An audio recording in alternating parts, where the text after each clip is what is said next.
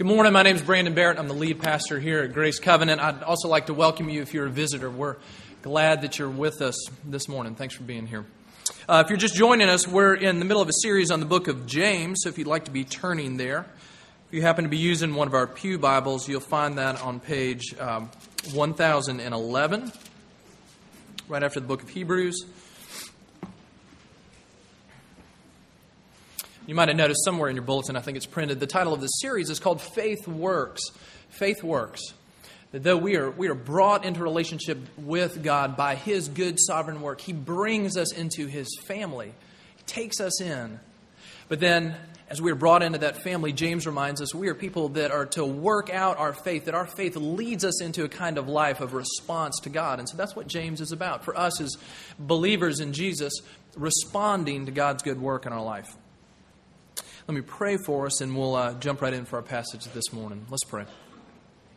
Father, we come to you this morning, uh, whether we realize it or not, very much in need of hearing from you.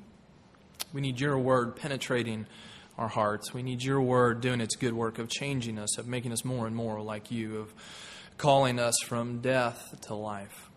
So we pray right now, Lord, that you, by your Spirit, would, would do that work as we open up our Bibles and as we hear from you. We lift this up to you in the name of Jesus. Amen. James chapter 1, verses 12 through 18.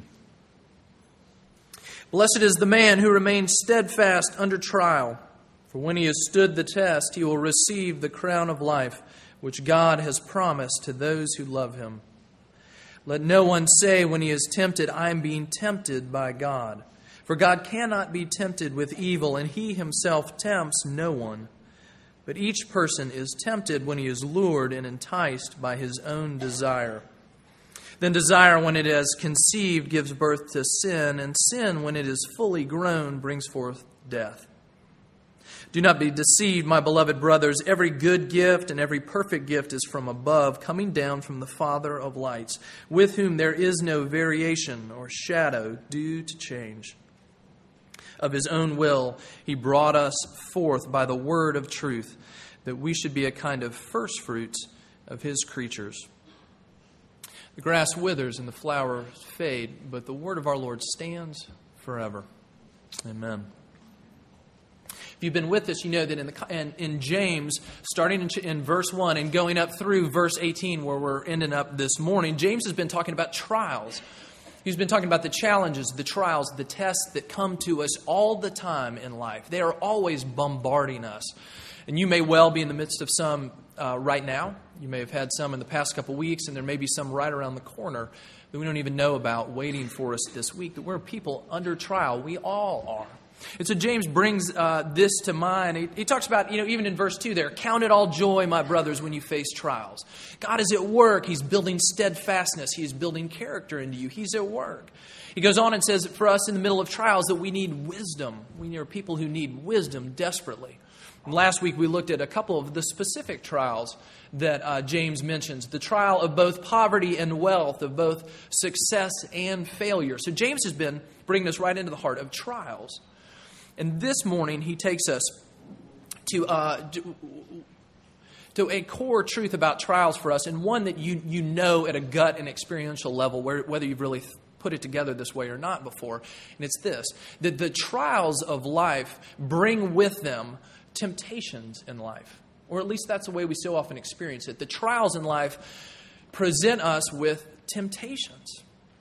You know what that feels like when the hard edges of life, the things that are coming at you so quickly begin to grab hold of our hearts, begin to pull us away, begin to do destructive things in us. We begin to see ourselves responding and reacting in ways that veer us further off course. That the trials of life bring temptations for us. And so James this morning brings us right to that temptations. How are we going to understand our temptations? How are we to see them? And so James points out three things for us about temptation. He talks about the source of our temptations, where they come from, the danger of our temptations, and he speaks to us of the path through our temptations. Okay, the dynamics of temptation. That's what James has for us this morning. Okay, so first, the, the source of our temptations. Where where do they come from? Uh, the temptations that come in the middle of our trials, when our trials are getting the best of us, when we find ourselves giving in, falling in, falling apart, what do we tend to do when our lives start to go off course like that? We pull out the finger and we point it somewhere, right? There's a reason for this. There's a reason for my temptation. There's a reason things are going wrong. And let me tell you about it. We begin to blame shift. We begin to point our finger at what's wrong. Um, maybe you've experienced some of these this week or something like it yourselves. Why did you hit your little brother? Because he took my Matchbox car. Why are you giving your roommate the cold shoulder? Because you would not believe how inconsiderate she has been to me. Or why are you speaking so harshly about your teacher or your boss or your spouse or your coworker? Did you hear what they said about me? Or why the raised voice? Well, if you weren't making me mad, I wouldn't have to raise my voice. Why such shoddy work on that project? Well, if they even remotely paid me what I was worth, then maybe they get a good day's work out of me, right? Blame shifting, beginning to point the finger. Because when we shift the blame, we are saying that there is a source of my temptation, there is a source of my failure, and it's somewhere in the situation that I'm faced with, or the people around me, or something else out there. And when we do that, we are merely living out again a family trait, and it's been in our family for a long, long time. If you were to go back to the first three chapters of Genesis, you would read about the creation of the world, and you would read about God's creation of uh, the first couple, Adam and Eve, and He puts them in the middle of this good garden, and He says, All of this is yours. Go to town, enjoy it all. It is for you. Everything except the fruit of that one tree over there the fruit of the tree of the knowledge of good and evil. You may have anything in the garden, but not that. And what do they do? Well, tragically, they go and they take the fruit. And as soon as that happens, life begins to unravel for them. And suddenly, these two people who were in such intimate relationship with each other and with God are now running. Listen to what Genesis 3 says as we pick up the story. Adam and Eve, after they've eaten the fruit, they heard the sound of the Lord God walking in the garden in the cool of the day, and the man and the wife hid themselves from the presence of the Lord God among the trees of the garden. But the Lord God called to the man and said to him, Where are you? And he said, I heard the sound of you in the garden, and I was afraid because I was naked, and I hid myself. And God said, Who told you that you were naked? Have you eaten of the tree that I commanded you not to eat? Now, when God asks a question like that, He's not looking for information. he knows the answer to that.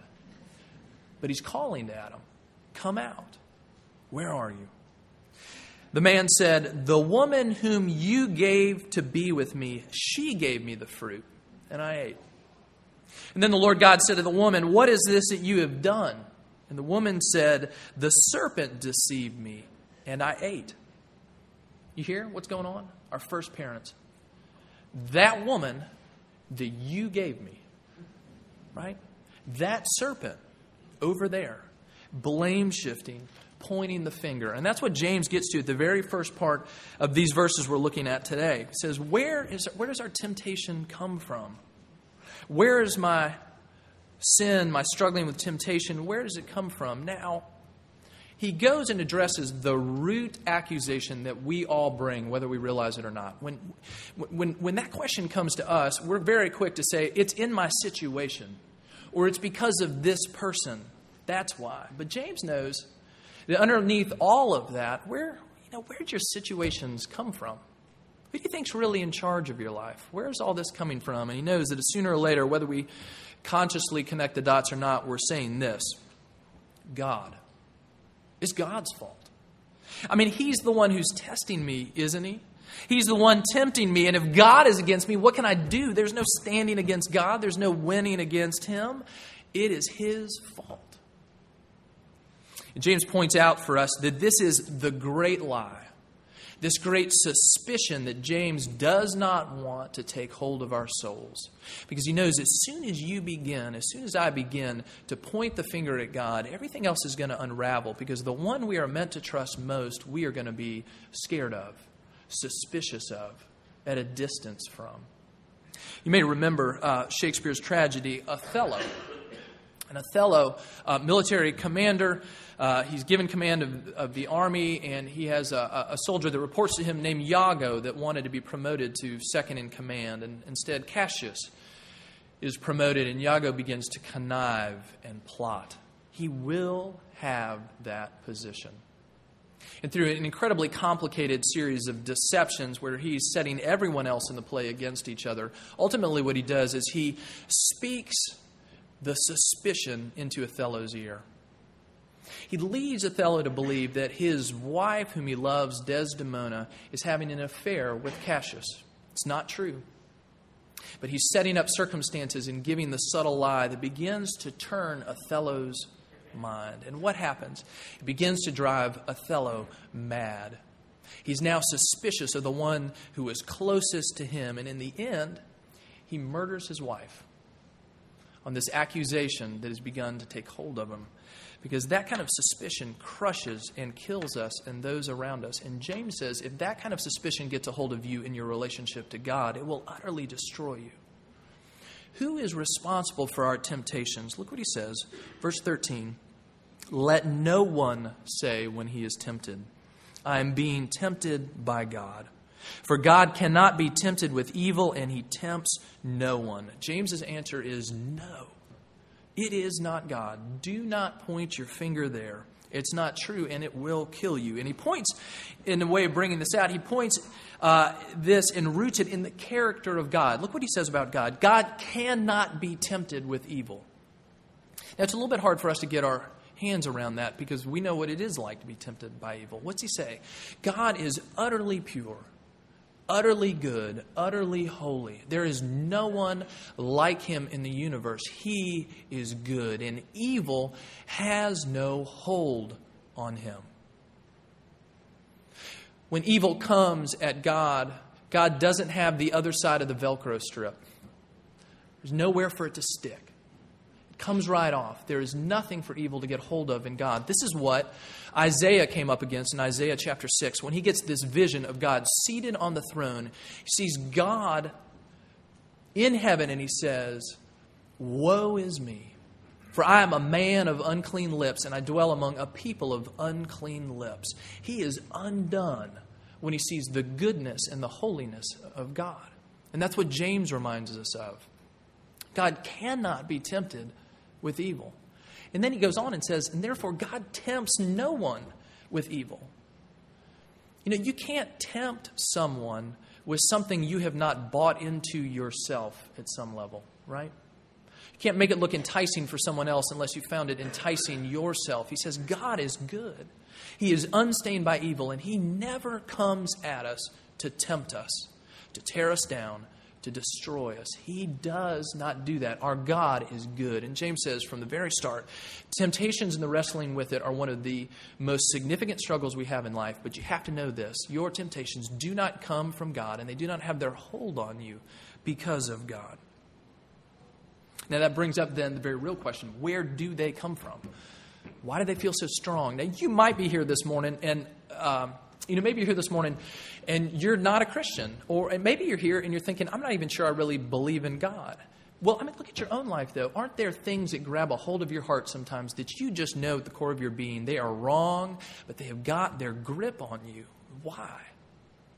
Or if you are a Christian, a professing Christian, you have maybe a better vocabulary for what's going on. It's called, you know, it's called sin. You know what is going on in your heart, but you too, you and I know what it feels like when temptation comes and just gets us by the throat. What is going on? Well, James thinks it's important for us to know. So he looks at. Um, he looks away from what is not the source. It does not come from God. He looks at the true source. Verse 14. Each person is tempted when he is lured and enticed by his own desire. He says the true source of our temptation doesn't lie out there, it lies in here. It is, it is comes from, it springs from our desire. Now we have to we have to hear that word rightly because the way we use the word desire and rightly, um, desire is not in and of itself a bad thing. We all desire lots of good things. We are that's a part of our makeup as human beings. God created us that way. God is a God who has desires. He desired to create people that would be in relationship with Him. We ran away. And He desired to restore that relationship so deeply and so badly that He sent His Son Jesus to the cross to win us back. God has desires. He delights, delights in His creation, delights in His people. And we have right desires as well. All kinds of good things. We, we, have, we experience right desire, but we also experience desire that's very harmful, don't we? And um, New Testament talks about this. It uses the word that's used here in Greek for desire.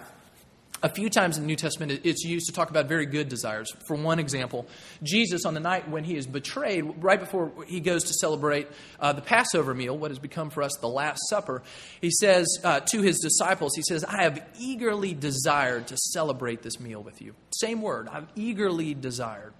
And it's used similarly in other places in the New Testament, but very often, in fact, most often, this word in the New Testament is used as it is here for desires that have gone wrong, that have gotten off track. Um, the, the Greek word here uh, the, it starts with the prefix epi, which is sort of this um, intensifying prefix. It's, it, these are desires that are over desires that have become controlling desires for us. Now, you can think of a, a thousand things maybe in your own life where you know that you have a, where you where you hit these desires for something that you just know is it's prohibited, it's out of bounds. You know what it's like to want something that you know is not right under any circumstances. But here's the more subtle way this tends to hit us the desires that we have for things that are legitimate and good, but become controlling desires for us legitimate things that begin to take over for us and become over desires. James says those can destroy us. Let me give you a few examples. Um, if you're a parent, it is a, a right and legitimate desire to, to want your children to respect you, right? I mean, that's, that is, that's a right desire. That's the way God set it up to be, and children should respect their parents. But let's say you have the child who does not respect you. Let's say you have the child who is turning his or her back on you. Every time you speak into their life, the roll of the eyes, the ignoring, the blatant disregard, the blatant um, rebellion. Okay, now is that is that going to grieve you as a parent? Of course it is, and it should. But what happens when that desire for respect becomes an over desire, a controlling desire? Then it's not just the broken heart of this, it's not just the honest calling out to God, but I will make this child respect me? It's the last thing I do, right? A good desire that's now got you by the throat.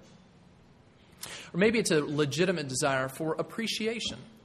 Okay, let's say um, at work you do good work and, and you want it to be appreciated and recognized. Totally legitimate. There's that guy in the cubicle right next to you uh, that seems to be getting all the appreciation, all the raises, all the kudos for the work that the two of you have been doing together on the project and nothing for you. Are you going to be hurt? Well, of course you are. You're working hard. But what happens when that desire begins to control you? When it begins to take over, that person is getting the appreciation that I deserve. You begin to speak to yourself about that person.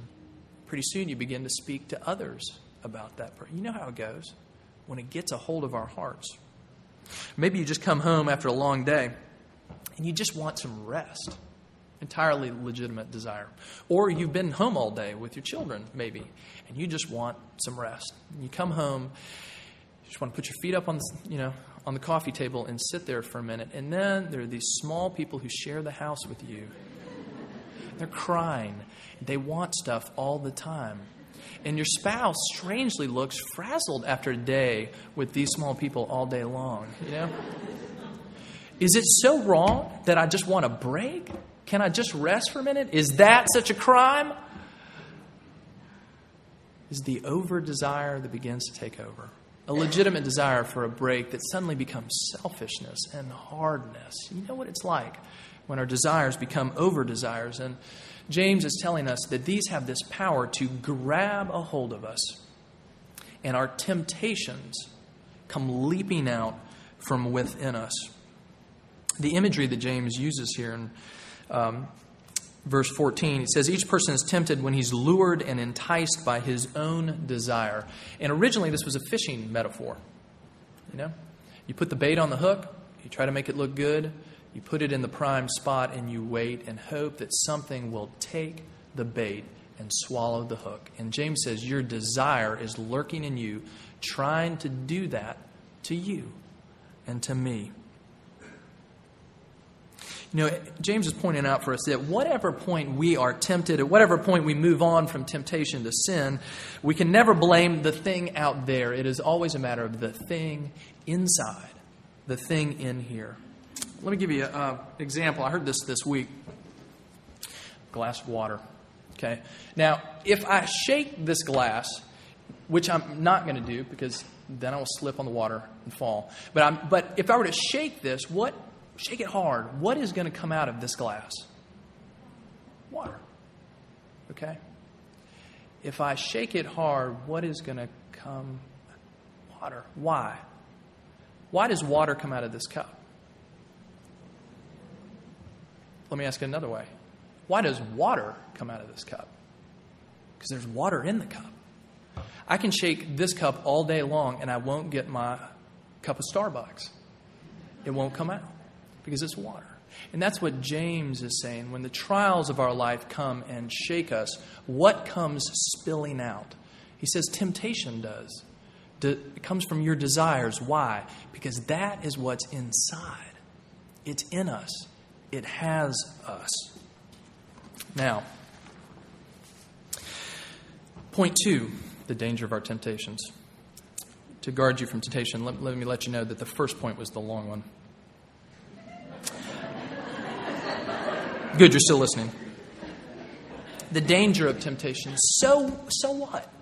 I mean, you know, there's one way to read this and be like, okay, temptation, it lurks from desire that's within us. But, I mean, come on now. We, we're only human, right? I mean, to err is human. We've all got foibles, we've all got failings. And there go those Presbyterians again making such a big deal about it, right?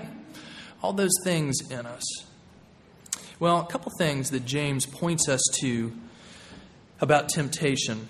Uh, first, let me say this on the side. You know, Scripture uh, is clear in other places that temp- to be tempted is not the same thing as to sin. For example, Jesus, uh, when he's in the desert, he is tempted by Satan, throwing all kinds of temptation at him, and Jesus successfully navigates it without ever sinning. There was no Velcro for him. Those temptations don't hook his heart. But you know, and I know from our own experience so often with us, that they do. And James gives us a picture here of um, the danger of our temptations. Look, look with me at verse uh, 15. Desire, when it has conceived, gives birth to sin. And sin, when it is fully grown, brings forth death. What does he say? Your desire with temptation, it, it conceives, and out comes sin. And the ultimate end of sin is death. And for James, this is death with a capital D. This is ultimate death. This is spiritual death. This is ultimate and utter separation from God kind of death. He says that is where temptation and sin lead us. He says the problem runs that deep and the stakes are that high. The road of temptation, he said, it leads us ultimately to death.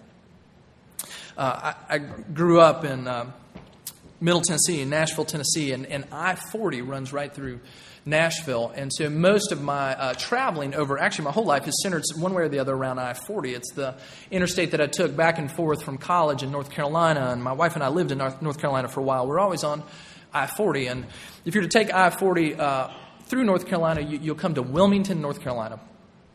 There's a day we were in Wilmington and we're getting back on I 40 and we see the sign right there as you get on to I 40, and it says Barstow, California. 2,559 miles. Why? Because I 40 ends in Barstow, California. And you don't think about that when you get on that road, but if you stay on that road, you can end up in Barstow. That is where you are going. And James says when we get on this road, it ends in death. That is where this road leads. Okay, now, where's the off ramp how do we get off this road? Okay, last point the path through our temptations. Look at what James says the last few verses. Where does he take us? He says, Temptations have us, desire comes from within. And he says, This kind of desire, this kind of temptation, it has got our life on a course that leads to death. How are we going to see this thing through? Look with me at verse 16, 17, and 18. He says, Do not be deceived, my beloved brothers. Every good gift and every perfect gift is from above, coming down from the Father of lights, with whom there is no variation or shadow due to change. Of his own will, he brought us forth by the word of truth, that we should be a kind of first fruits of his creatures. Okay, all this about God being the Father of heavenly lights and giver of gifts. He's contrasting what came earlier in this passage. He says, God does not lead you into temptation. Here he says, God is good. And he is a good giver. He says God is the father of lights. He's using creation imagery. Again, if you were to go back to the first few chapters of Genesis, he said God is a father who creates, who created all the light that, are, that is there. You go out in, the, on a clear night and you see stars twinkling, you see the moon rising. During the day, we see the sun. All those lights in the sky, that's what James has in mind. These are astronomical terms. He says those lights, they were put there by God. He is the Father of lights. But here's the thing He's not like those lights. No variation, no shadow of change. You go out on a beautiful night, you see a full moon. A couple weeks later, you'll see almost no moon. Come out at midday today after lunch. It's a beautiful day, and you're going to see everything clearly. At the end of the day, there are going to be long shadows as the sun goes down once more. The stars, beautiful but twinkling. You can never quite get your eyes quite on them. What does James say? He says, God is not like that. With him, there is no setting of the sun, there's no dimming of the moon, there is no, there's no dimmer switch on the lights. He is good. He is good. He is good. And his goodness shines through always, it never sets. So, as we wrestle with uh, people trying to find our way through these temptations, he says, first, look to God's goodness. That is the one, He is the one that we're in relationship with. This good God. And then he points us to God's greatest gift, in fact, this good God who gives good gifts. Look at verse 18. Of his own will, he brought us forth by the word of truth, that we should be a kind of first fruits of his creatures.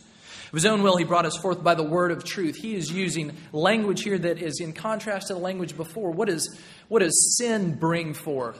Death. What does God bring forth in us? Life.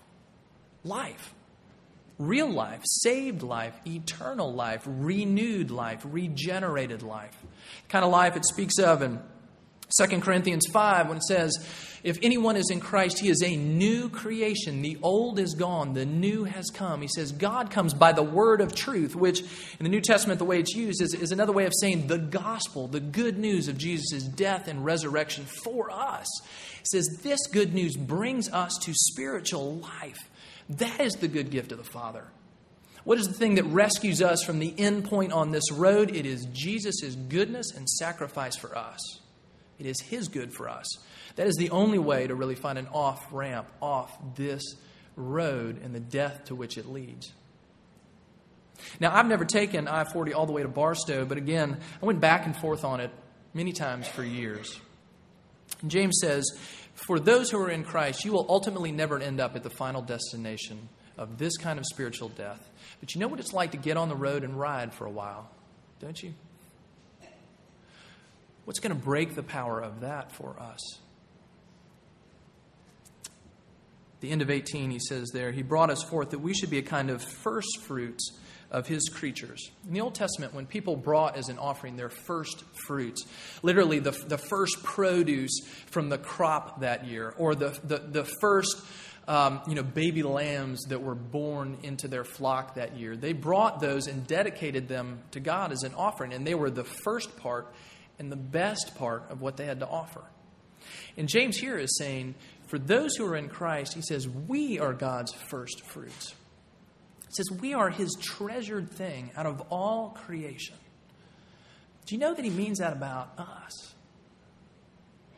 And how might that affect the way we look at the temptations of our life? This is what God has called us out to be. He wants more from you than simply your obedience. He wants more, much more from you than simply your good behavior. Look at verse 12. We'll finish with this. Back at the start of our passage. Blessed is the man who remains steadfast under trial. For when he has stood the test, he will receive the crown of life, which God has promised to those who love him. What does God want for us? A relationship of love with him. He wants us to know His goodness in that kind of intimate, powerful way. Not just some divine scheme of the universe by which God purchases your salvation, but our God pursuing us, laying His love on us, and calling us out into relationship with Him a relationship of love and of care and of devotion. The kind of relationship that then becomes the center of everything for you. All those over desires now finding their right place is normal desires because you have a new desire, a new center, a new controlling point. It is the love of God for you. God's love for us. He wants that for us.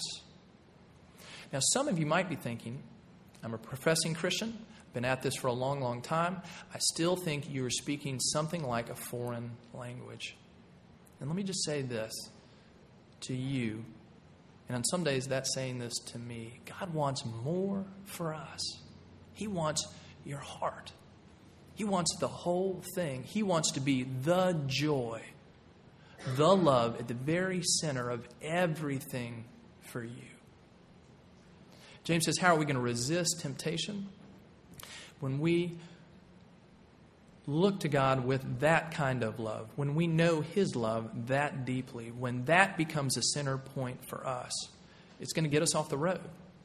We'll be looking for the next exit. Get me off of here. I want to go home. And let me give you just one way to apply this. Don't have any time to unpack it, so I'm just going to say it. What is going to help you along the way with that? Well, here is one thing of many be known. And be known here. If you're a part of this church, you need people, some people, not everyone, you need some people in this church who know you, who have an in with you. People for whom you're, you're opening the gate into your backyard and letting them take a look and step inside and comment. People that have an invitation to step in and say, What in the world are you doing? What is going on? You need people pulling you back to the love of Jesus daily. And so do I. And that is part of what being a church together means that we are brothers and sisters in this deal together. There is no solo Christianity. You need others that might come in your home group, might come with a couple uh, other students who attend here that you know and you pray with on campus. Might be one of the women's Bible studies. It could be a lot of things, but you must be known. That means for those of you out there that are the hermits, come out of your shell. That also means for those of us out there that are the most gregarious, friendly people around, and everybody feels like they know us, but we know deep down no one knows us at all. You come out too. We are in this together. May we continually be coming home together. Let's pray. Father, we do pray and even cry out to you. Some of us very deeply in the midst of trials, very real ones right now. Would you meet us? Would you give us the wisdom that we need? And would you guard us from the temptation that so quickly hooks our hearts as our desires come leaping out? We need a new affection. We need new and straightened out desires. The desire above you above all else. And from there, that we might freely enjoy the things you bring our way, the legitimate things, without letting them control us. That we might be able to say thank you when they are here, and we might be able to trust you when they are not, because you are our desire, the desire of our hearts. Would you grow that kind of love in us towards you? Because we know that you have that love for us already in Jesus. And it's in His name that we pray. Amen.